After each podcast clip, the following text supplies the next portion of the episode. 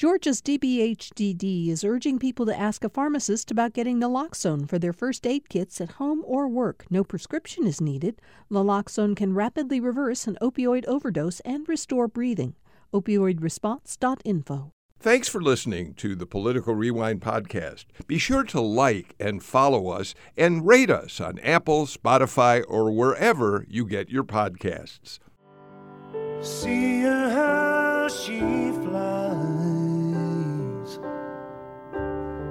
golden sails across the sky,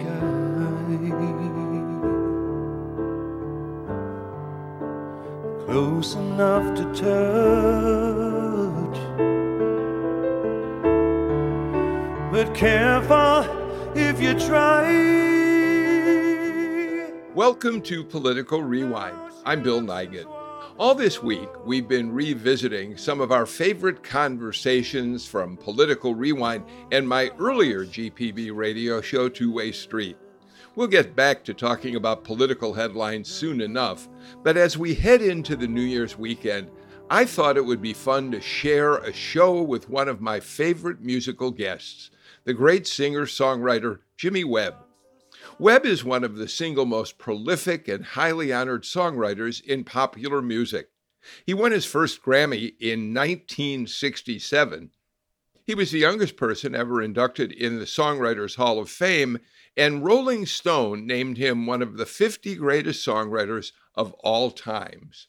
You probably know many of his songs Wichita Lineman, Up, Up, and Away, By the Time I Get to Phoenix, Galveston, MacArthur Park, The Moon's a Harsh Mistress, and many, many more.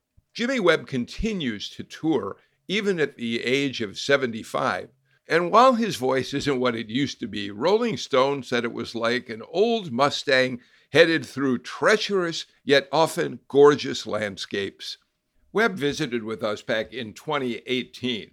He just released his memoir called The Cake and the Rain, and the week that we saw him, he was getting set to play at Eddie's Attic, a venue in Decatur that seats just 100 people.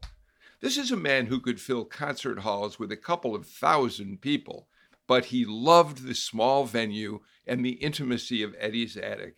And I have to tell you, it was a thrill to see him play there. We began our conversation with Jimmy telling the story of how he started playing the piano. I really got my musical training in the Southern Baptist Church. My father was a minister, and it was really my mother's incentive and her iron will, and sometimes, you know, her, uh, you know, anger that kept me at the piano every day uh, from the age of six until she died. She died when I was 16.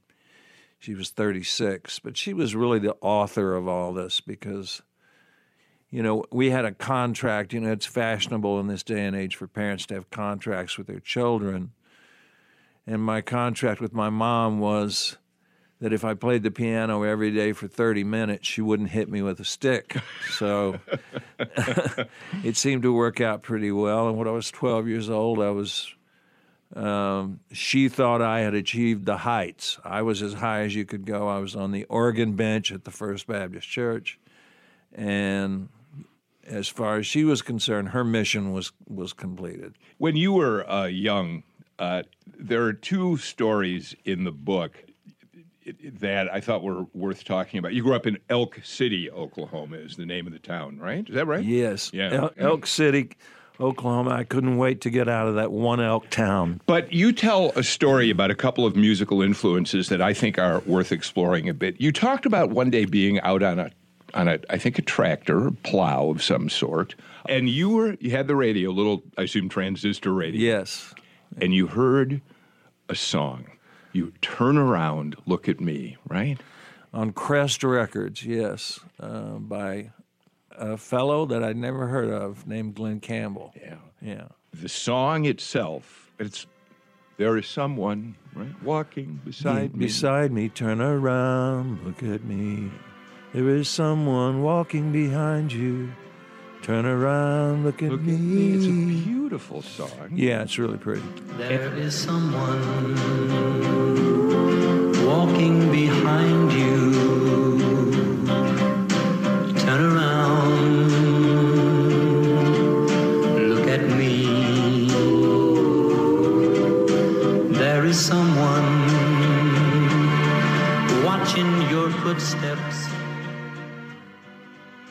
said to yourself, Dear God, please allow me to someday write a song this wonderful and to have it performed by somebody like this guy who I'd never heard before. Yeah, I was down. I was down on my knees by my bed most nights, saying, you know, please, Lord, let me. You know, this is something I want to do, and it was really kind of my secret because my father. There was no way he was gonna. Uh, he was going to encourage me to be to go into the evil world of entertainment, Secular, mu- secular, music, yeah. yeah, because uh, the gift that I had been given, in his view, was a gift from God, and it should be used, you know, in in the church, and that seemed reasonable in a certain way, but at the same time, I was incredibly interested in Burt Bacharach and Hal David and and some some of the other and when uh, when the Beatles came along, uh, John Lennon and Paul McCartney and uh, John Hartford who had written "Gentle on My Mind," all these people were. Were, it was a constant reminder to me that there was a whole world, there was a whole thing going on. There was another song when you were a kid that really hit, probably a little older, I, I would guess, but it also lured you in. Um, uh, a Beach Boys song, In My Room.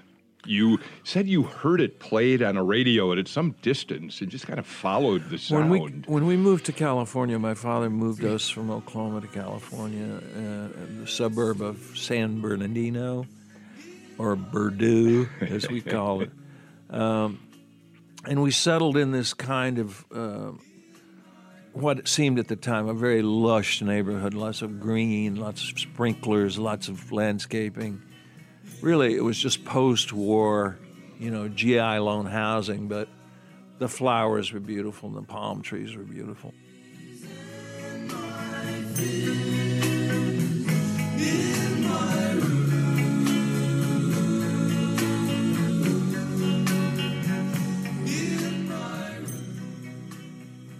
That particular summer, that was the summer of 1962, and uh, I believe that's right, 62 or 63. Anyway, um, uh, the, all the windows in the neighborhood were open. All the sprinklers were on.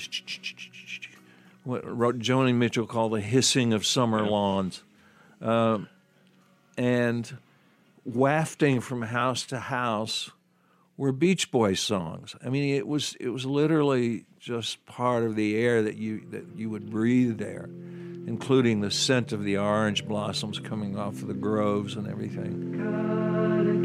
It was just a little moment of magic where I uh, I asked my next door neighbor who was out back washing his van over over our back fence, washing his van, and he had a couple of surfboards up on top of them. And I asked him, I said, "Hey," I said, uh, "What are those things up on your car?" You know, and he said, "Dude," he said, "Those are surfboards." You know. Welcome I to Southern California, Jimmy. and he said, uh, and I said, well, what, and what's that record you keep playing? And he said, dude, those, you don't know the Beach Boys? And I said, well, I, I've heard, I've heard like a couple of records. He said, well, come to my room. He says, I've got all their albums. So I went right in there and, and heard In My Room and Surfer Girl. And this is a theory that I've heard that I that I happen to agree with is that, that the sound really originated with the with with the group the the Four Freshmen, and then there was another similar group called the Lettermen, and the Beach Boys were like that sort of uh, collegiate quartet sound but it had the influence of of the surfing movement behind it, But also, like you, and it had Brian. It, that was what I was going to say. Like you, it, Brian Wilson and you, it strikes me, have some strong similarities in that you can take uh, fairly traditional pop popular music and expand on it.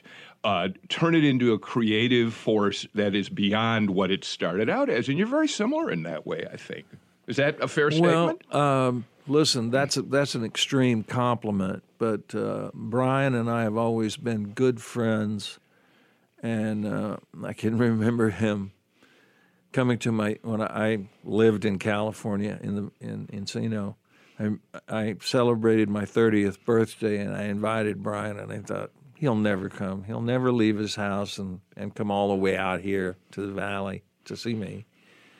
And he showed up um, in a bathrobe and came in and gave me a bottle of champagne. You know, my my I think it. Um, you were writing songs, secular music, the kind of music your father really didn't want you to write. Yeah. Uh, by the time you were a teenager, it's interesting to me that one of the songs I think you wrote as a teenager, but it didn't become didn't surface in a big way until many many years later, was a song that Art Garfunkel recorded, right? it, it was it was a little song uh, called um, "Someone Else," and um, Artie got interested in it. I and I don't know how, how these things happen, but I was I was fiddling around with it and singing it, and uh, he said, "What's that?" And I said, "Oh, I, that's the very that's the first song I ever wrote." And he said, "Really?" And I said, "He said when?" And I said, "Well, it was in Oklahoma City. I was 13 years old." He said I love it. He says, I want to cut it. I said, Oh no, please say say it's not true.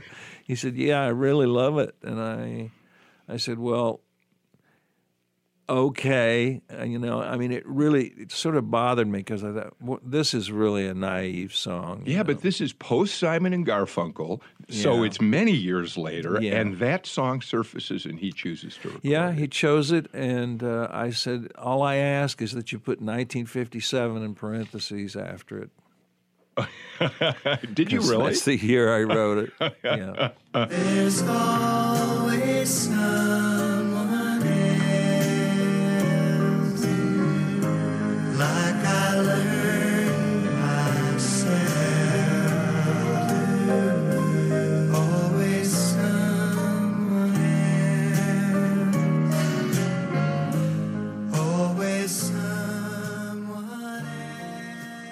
Another song you wrote as a teenager is a song that came to you, the lyrics certainly came to you as you were driving down the highway in California, Southern California, Santa Ana Freeway. Santa Ana Freeway. Yeah. And um, a song started coming to you that has gone on to become one of the, certainly one of the biggest hits in your career. What was that song? Well, um, the the words and music sort of began to circulate in my brain as I'm driving down to meet with some of my fraternity brothers in Newport Beach, and it was this little simple little verse thing. Um, this time we almost made the pieces fit, didn't we? And I kept driving, and then I came up with another line. This time we almost made some sense of it, didn't we, girl? And I'm just merrily going along. And the first, and before I really know what I'm doing, I've got I've got a whole song, but I don't have any pen. I don't have any paper. I don't have a pencil and I'm in the middle of this horrific Southern California traffic, and the people are honking at me because I'm wandering from lane to lane, you know, because I'm singing this song. Finally, I get down to my where my frat brothers were hanging out at this house in Newport Beach, and they just walked in, and everybody said, "Hi, Jimmy." I didn't say a thing. I walked straight to the piano. I sat down, and I and I I just sang. This time we almost made the pieces fit, didn't? Sang the whole thing, right? Wow. Sang it just like that, and they're all standing there, sort of holding their beers, looking like with their mouths hanging open. And that's one of the many iconic songs that you've written. They've been recorded dozens and dozens of times. But I suspect that one of the most thrilling versions of this song was recorded by this guy who gave you credit as he sang it at Royal Albert Hall. I think I know who you mean. This is Jimmy Webb one of his very quiet, nice moments. This time we nearly made the pieces fit.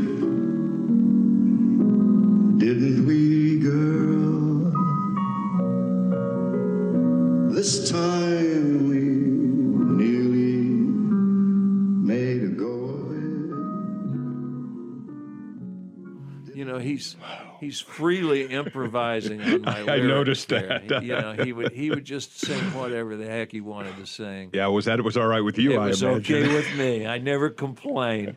You know, I've seen young writers like really get irate because they go and they say, "Look, uh, I don't want you to change that." You know, uh, some inconsequential line. You know, thee to to to, to of or you know, arguing over like uh, many words or hyphenated words or whatever. And sometimes uh, I've seen them actually sabotage the recording session because it, it wasn't being done exactly the way they wanted it done. I never did that in my life. We're going to take a break right now, but we'll be back in a moment with more of our encore presentation of my conversation with Jimmy Webb, which we recorded in the spring of 2018. Through the mountains and the pines, and then the darkness fell, and the moon's a harsh mistress. It's so hard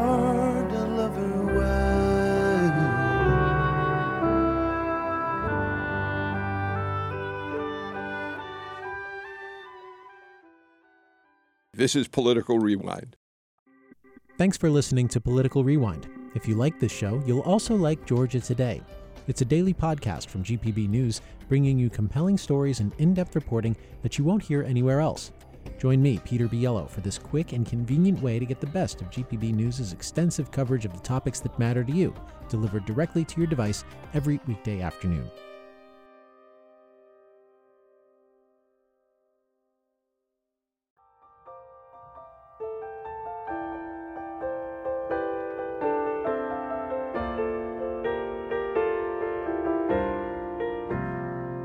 I am a lineman for the county,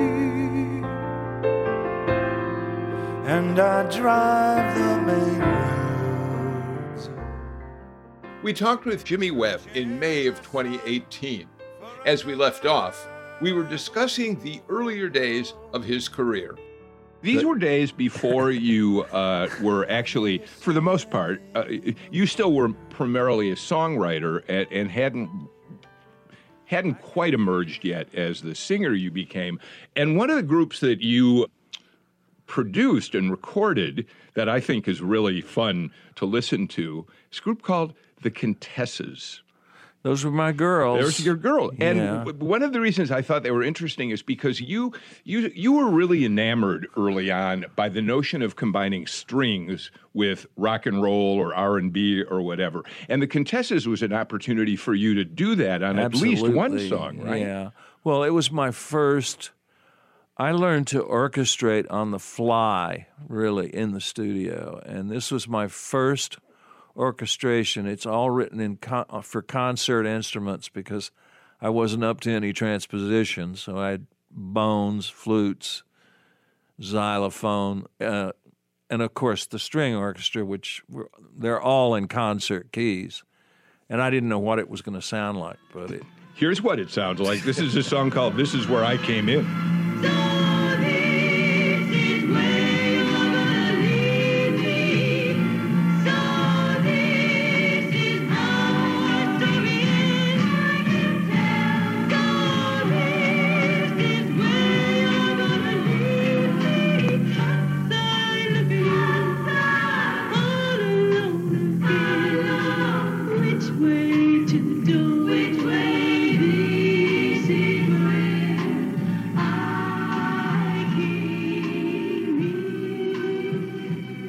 When you hear that all these years later?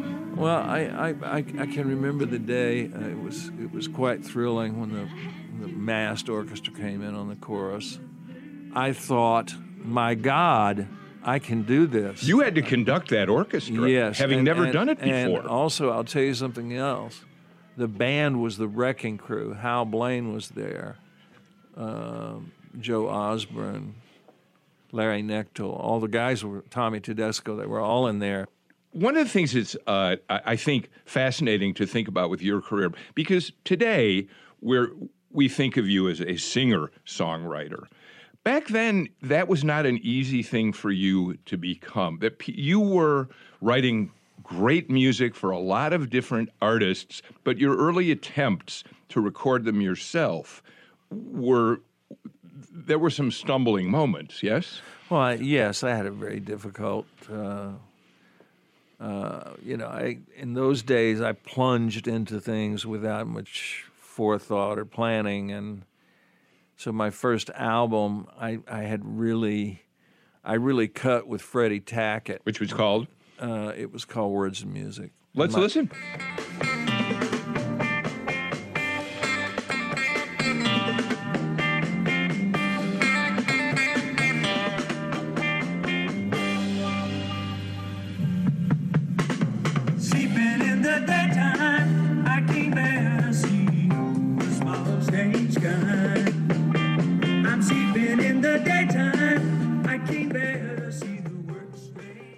Um, my my voice was a little thin for the radio, and I, and if I and if I when I hear that disc, all I hear is is, is how wide open and vulnerable it was.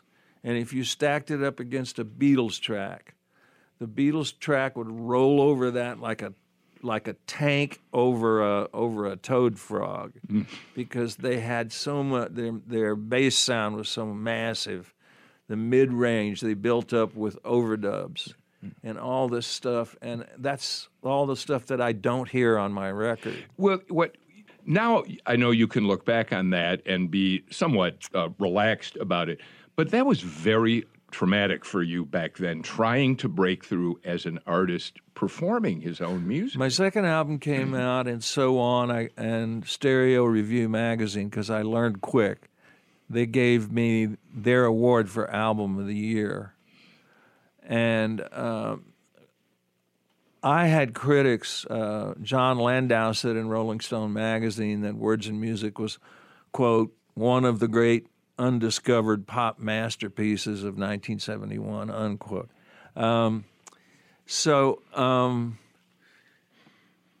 there was there were I had ironically because I thought the critics were the enemy but it turned out the critics were my best friends they really sort of appreciated the records and what I was doing it was the public Damn them. it was the it was the damn public that was the problem This is a good time to introduce, if it's all right with you. Yeah.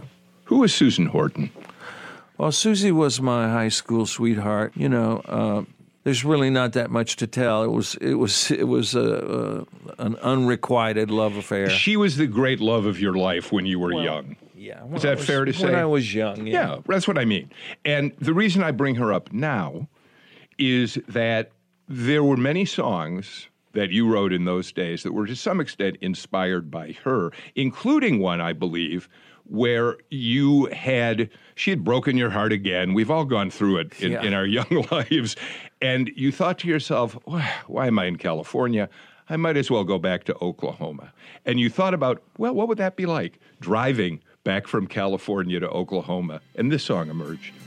By the time I make Oklahoma, she'll be sleeping. She'll turn softly, call my name out low. And she'll cry just to think I'd really leave her.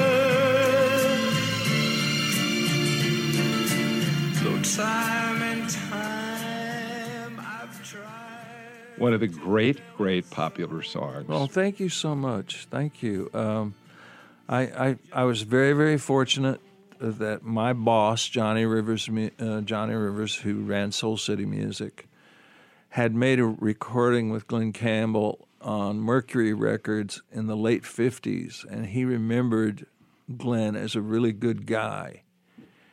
And when he signed me, he heard by the time I get to Phoenix and he recorded it immediately. At the time, he had a number. Johnny had a number one record called "Poor Side of Town," which is a lovely record. He wrote that. He called up Al De Lory, who was Glen's producer, and said, "I've got a song over here for you that's gonna, you know, that's gonna change Glen's life." And Al came over, and he he played it off of his test pressing. And this is the true story. Um, and Al looked at him and said, I don't get it. He said, Why are you playing this song for us? He said, You know it's a hit. And Johnny said, Al, you can only have one number one record at a time. And the truth is, he did it for me and he did it for Glen.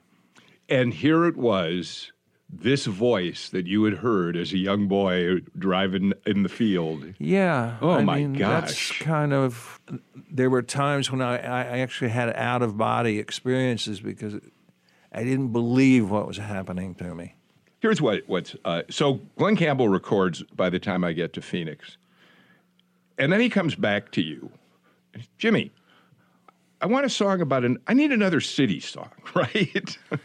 Yeah, can you write me a song about a town? you know. I said, well, I said, could I make it geographical? Oh no, he said, well, I said, I don't know about a town song. He said, well, can you make it geographical? And I said, well, let me think about that. I think I might be able to do it. so you write the song, Uh, and you call Glen Campbell up. Say, can you come on over? I've got this song. Let's try it out. And you're apologetic because you say to him, "I'm sorry, but we don't. Ha- I don't have a third verse for this song." yeah. But what happened? Well, I met him a couple of weeks. Well, I sent it over saying this is unfinished, you know, um, because they kept bothering me. They called me 10 times that day. So I so I finally sent it over and said, Well, I don't think this is done. Love, Jimmy. You know, send it over. And a, and a couple of weeks, weeks went by. I didn't he- hear from them. I didn't hear from Glen. I, I ran into him somewhere. I, I can't honestly remember. And he I said, "Oh, I guess you guys didn't like that Wichita lineman song." And Glen looked at me like, "Are you crazy?" He looked at me and he said, "We cut that." And I said, "You cut it?" And he said, "Yeah." And I said, "But it wasn't finished." And he said, "It is now." he wrote a really, really moving guitar solo that that uh, uh, served as the third verse. Yes. he tuned his guitar way down neutral. How, what do you call the kind of tuning? Well, you know, it's it's um, it's you you detune it. You know, you you get a, a much lower. You get a bass sound out of a regular guitar. And that became the third verse. But something else interesting happened uh, when you. I, I think you were at your house. Uh, you had an an, an, an organ. Uh, or an organ-like instrument in the house, and it suddenly occurred to you as you were sitting there. It was a church organ. It was an actual church organ. And when we listen to the song, we're going to hear that kind of almost otherworldly, sounds like a satellite out in space that we hear, right? You Isn't- know why that's interesting? It's because we didn't have synthesizers.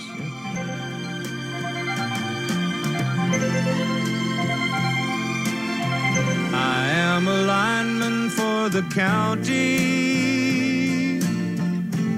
and I drive the main road, searching in the sun for another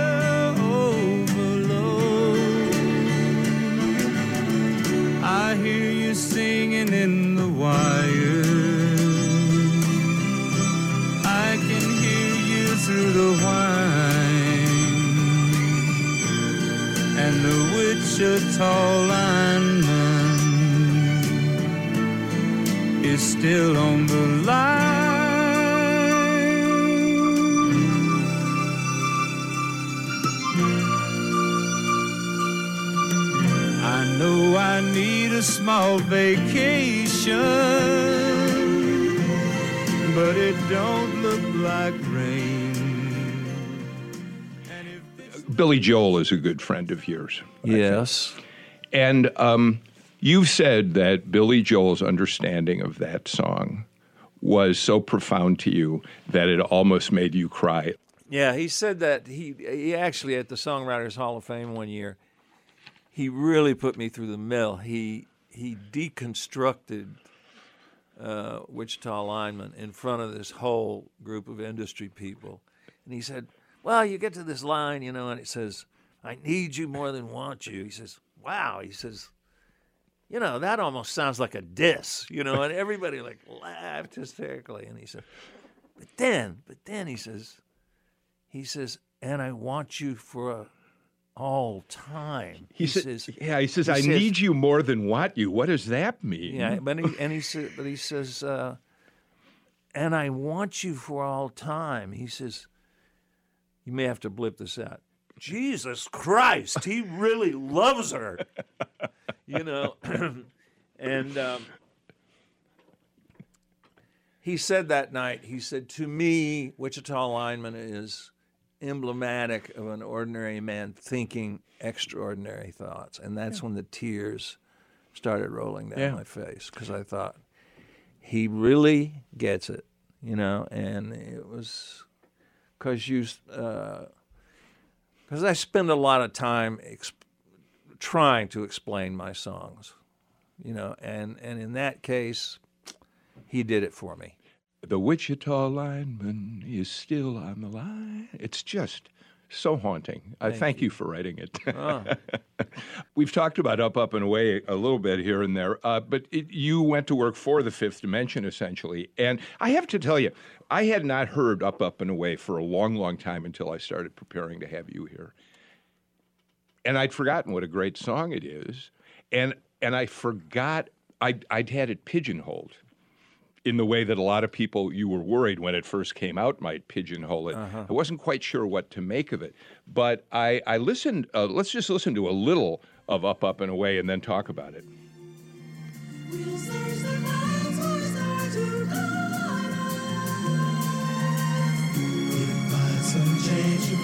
We'll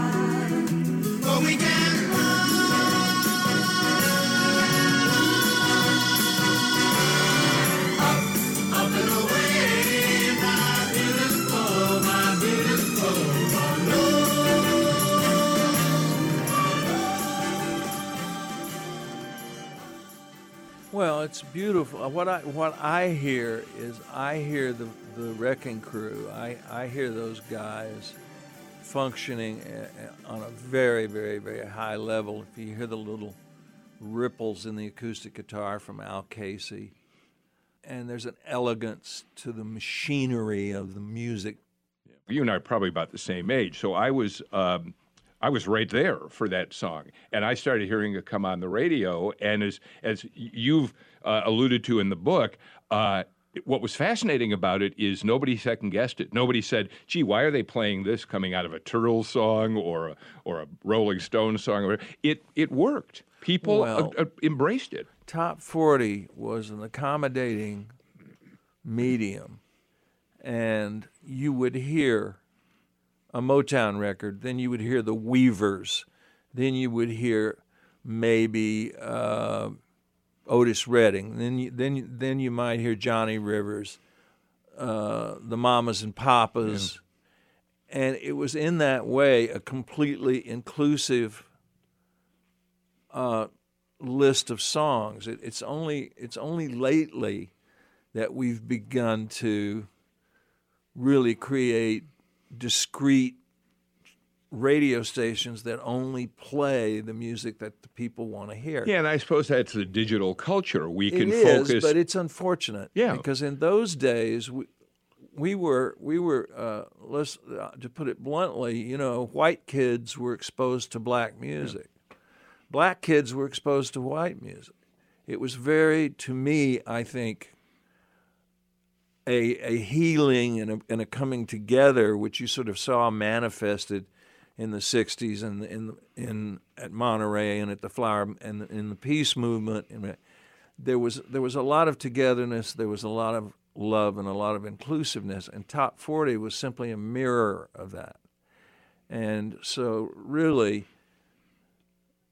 uh, Up, Up and Away was, I would say, one of the most unlikely records. But it was a big, big hit. because a It lot of people said that sounds like a Broadway show Yeah. tune, you know. Yeah, yeah. But it went right up the charts. Hey, while we're talking about songs like Up, Up and Away or Wichita Lineman, any up, when you years later listen to uh, uh, songs that you've written, do you think to yourself, gee, I wish I'd done this instead of that at this moment in the song? I wish I'd changed the chorus. I wish I'd done more with the verse. Does that, that still happen to you? Sometimes I, I wish I could rework the lyrics. You Mm. know, like I, I, I was kind of I played fast and loose with the with the rhymes. Sometimes I wasn't. Uh, but then there's another part of me that says, "Let well enough alone. Whatever whatever you did, it was it was what you were supposed to do at that moment." Knowing what I know now, I'd go back and ruin the whole thing. You, know? you don't wince sometimes at, at a moment where you hear something that you're like, oh, I can't believe Well, I I- wrote that and I'm stuck with it. There are times when I hear lyrics and I go, geez, I wish I'd have done that. Yeah. I wish I had a chance to do that again.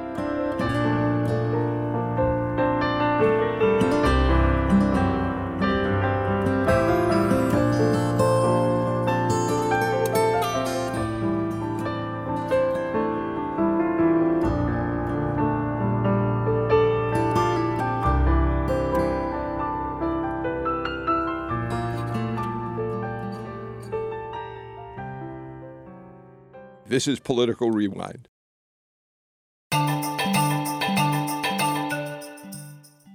Let's get back now to my conversation with the great singer songwriter Jimmy Webb, which we recorded in the spring of 2018.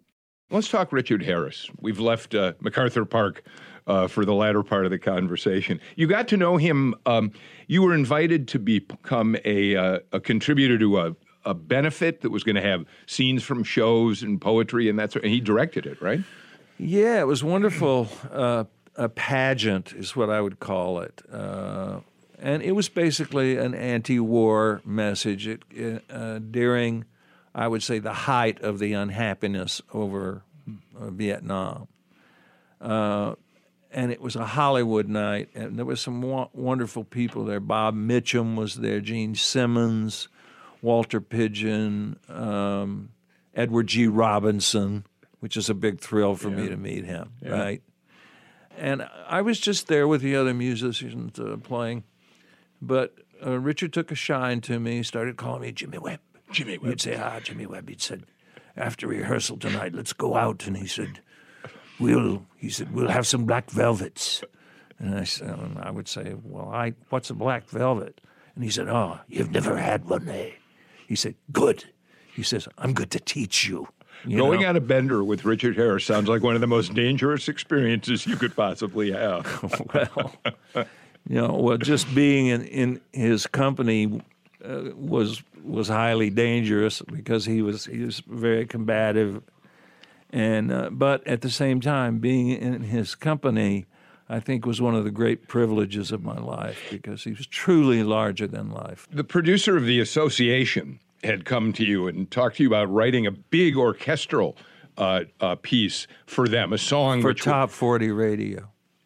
And he had a he, he was producing an act called The Association and I he said, "Do you think you could do that?" I said, "Do I think I could do it?" I mean, it was like this was like my dream come true. Yeah, this was bringing together what you'd started all those years ago with the Contessa's Yeah. layering in uh, orchestrations and or I want you know the the the elements of rock Yeah. of of orchestra of uh, and in my case balladeering which I still I was still a traditional old school songwriter but I wanted to put all this stuff together so I wrote it and I I, I mean I, I won't go into some dramatic story about how, how hard it was it took me about two or three days to do it you wrote MacArthur Park Yeah. in two or three days, and Yeah. the entire what you think of it as a suite almost. I didn't do the arrangement I just Oh, okay, you I just wrote the song. I, mean, Fine. I later did the arrangement. Okay. The truth is that right, right at the, one of the most dramatic parts of the song, where it's it's going dun, dun, dun, dun, dun, dun, dun, dun, McCarthy. I, I I was wearing like very very cheap jeans, and I ripped the seat out of my jeans, and and and it, and it sounded like. I'll leave it up to your imagination what it sounded like, and it came at a very crucial moment in the in the sort of you know meeting, and the association collapsed into hysterics, and the songwriter in me went, "Well, that's that. They're never going to cut. They're never going to cut that song," and they and they didn't. Yeah, I mean, at, at that point, they were they were a big hit. They were "Windy" was kind of their big, big Yeah, song. yeah. But boy, what a mistake!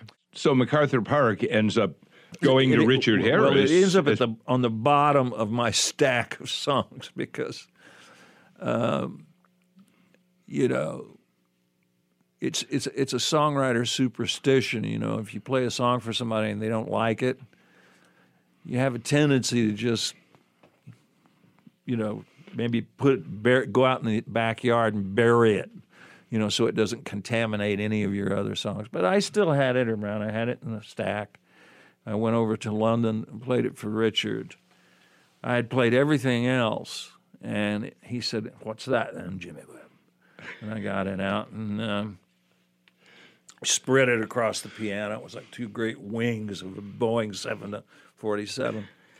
and uh, I started trying to play it, and I got to the part that said, "MacArthur Park is melting in the dark," and he slapped the piano so hard, and I'm not going to do it right here because Thank you. but uh, he slapped the piano and he said, I'll have that, Jimmy Webb. I'll make a hit out of that, and I'll be a pop star. to this day, you wrote that song in the late 60s, I imagine. It's now 2017, and I imagine there's not a week that goes by that somebody doesn't say, What the heck are the lyrics of that song all about, right? That's followed you forever. Well, yes. Yes, it has. And uh, I don't have an answer. It's like, it's, it's like uh, uh, Van Dyke Parks was being like raked over the coals by Mike Love one day because of uh, the lyrics to Surf's Up. You know, uh, columnated ruins, domino, blah, blah, blah, you know. And and Mike Love was saying, "What the hell does this mean anyway? And how dare you write this?" And and Van Dyke Parks' uh, reply was, "I have no excuse, sir."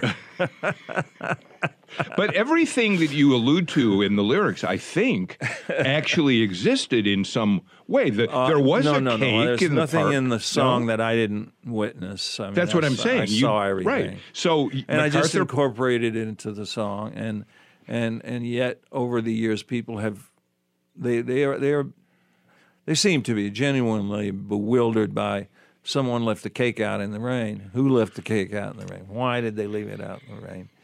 Uh, and uh, so I've, I've I've written a small memoir called "The Cake and the Rain," and, and in that book I explain exactly how the song came and we'll let people read it. We'll, we'll using that link. as a as a marketing tool. Oh, I get that now. Spring was never waiting for us, girl. It ran one step ahead as we followed in the dance.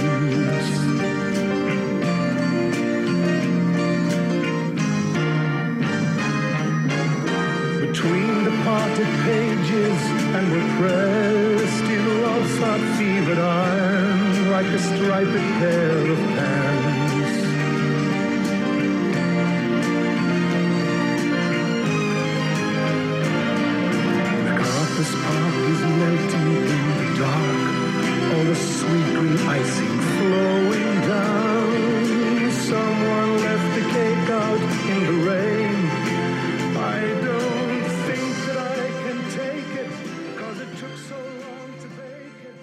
Your songs have been sung by such great artists over the years, and you have become famous for these wonderful orchestrations uh, that you do.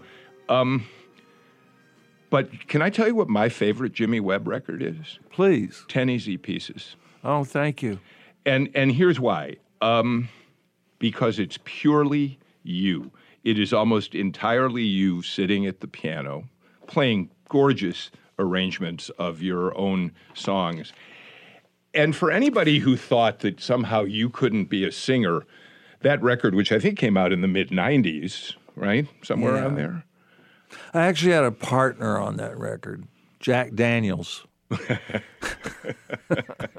Do you look at that record with pride?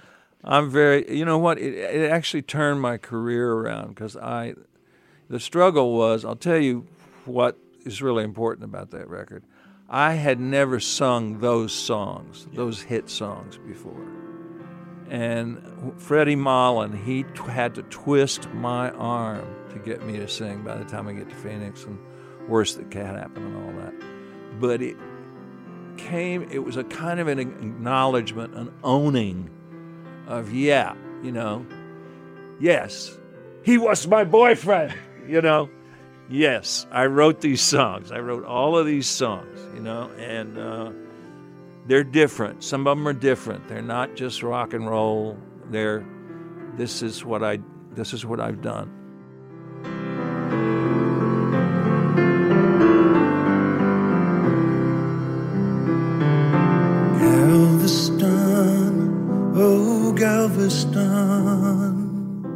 Thank you so much, Jimmy Webb, for being here. It was a pleasure to have you. Thank you.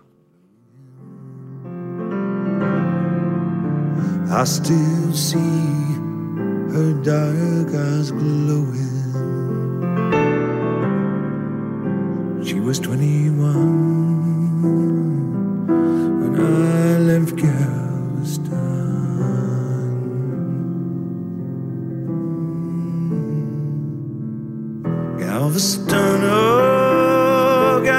Galveston. I still hear your sea waves crashing. Jimmy Webb's memoir is called The Cake and the Rain, in honor of those mystifying lyrics on his blockbuster hit record, MacArthur Park.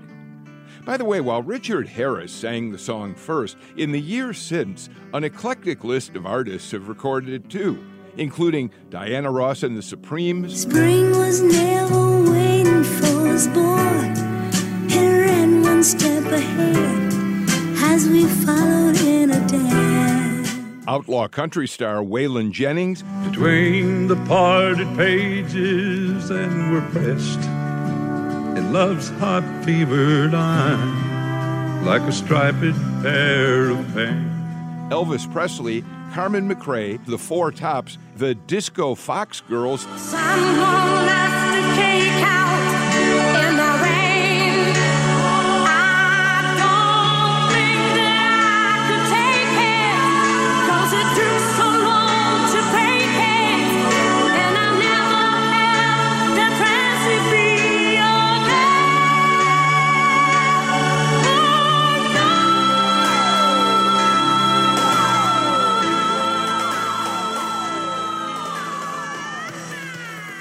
and dozens of others. But Webb will probably be remembered best for his long association with Glen Campbell, who died on August 8th of Alzheimer's disease. Even as Campbell's illness reached its final stages, his family released one last album two months before he died. Campbell had recorded it in 2013 when he was already largely incapacitated. Still, he rallied and made a record that featured 12 of his favorite songs, four of them by Jimmy Webb, including the title track of the record, Adios. Adios.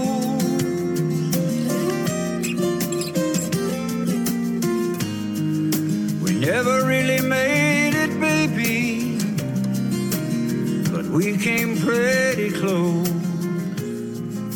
Adios, adios. Webb had written that song back in the early 90s for Linda Ronstadt.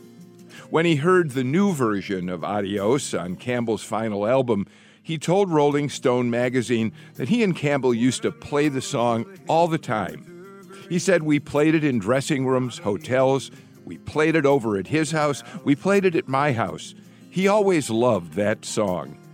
I heard Adios this morning, and my wife and I both broke down and cried. Before we say goodbye to Jimmy Webb, There's one more funny story he told me after we'd finished our conversation. He said that Richard Harris never did get the title lyric to MacArthur Park right.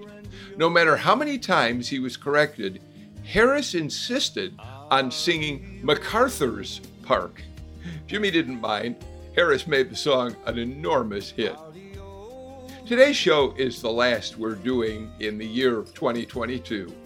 Tomorrow and Monday, we'll turn our time slot over to NPR while our team takes an extended New Year's holiday. But when we return next Tuesday, we'll get back to talking politics. The Georgia General Assembly will be preparing to start its session. Fani Willis's special grand jury is finishing up their work, and we may soon know what they've discovered as they investigate possible criminal wrongdoing in the efforts to overturn Georgia's 2020 election. And believe it or not, it won't be long before candidates besides Donald Trump will begin declaring their intentions to run for president in 2024. But for right now, on behalf of the entire Political Rewind team, Natalie Mendenhall, Chase McGee, Jake Cook, and Victoria Evans Cash, I want to send out our very best wishes for a happy new year. Adios. Adios.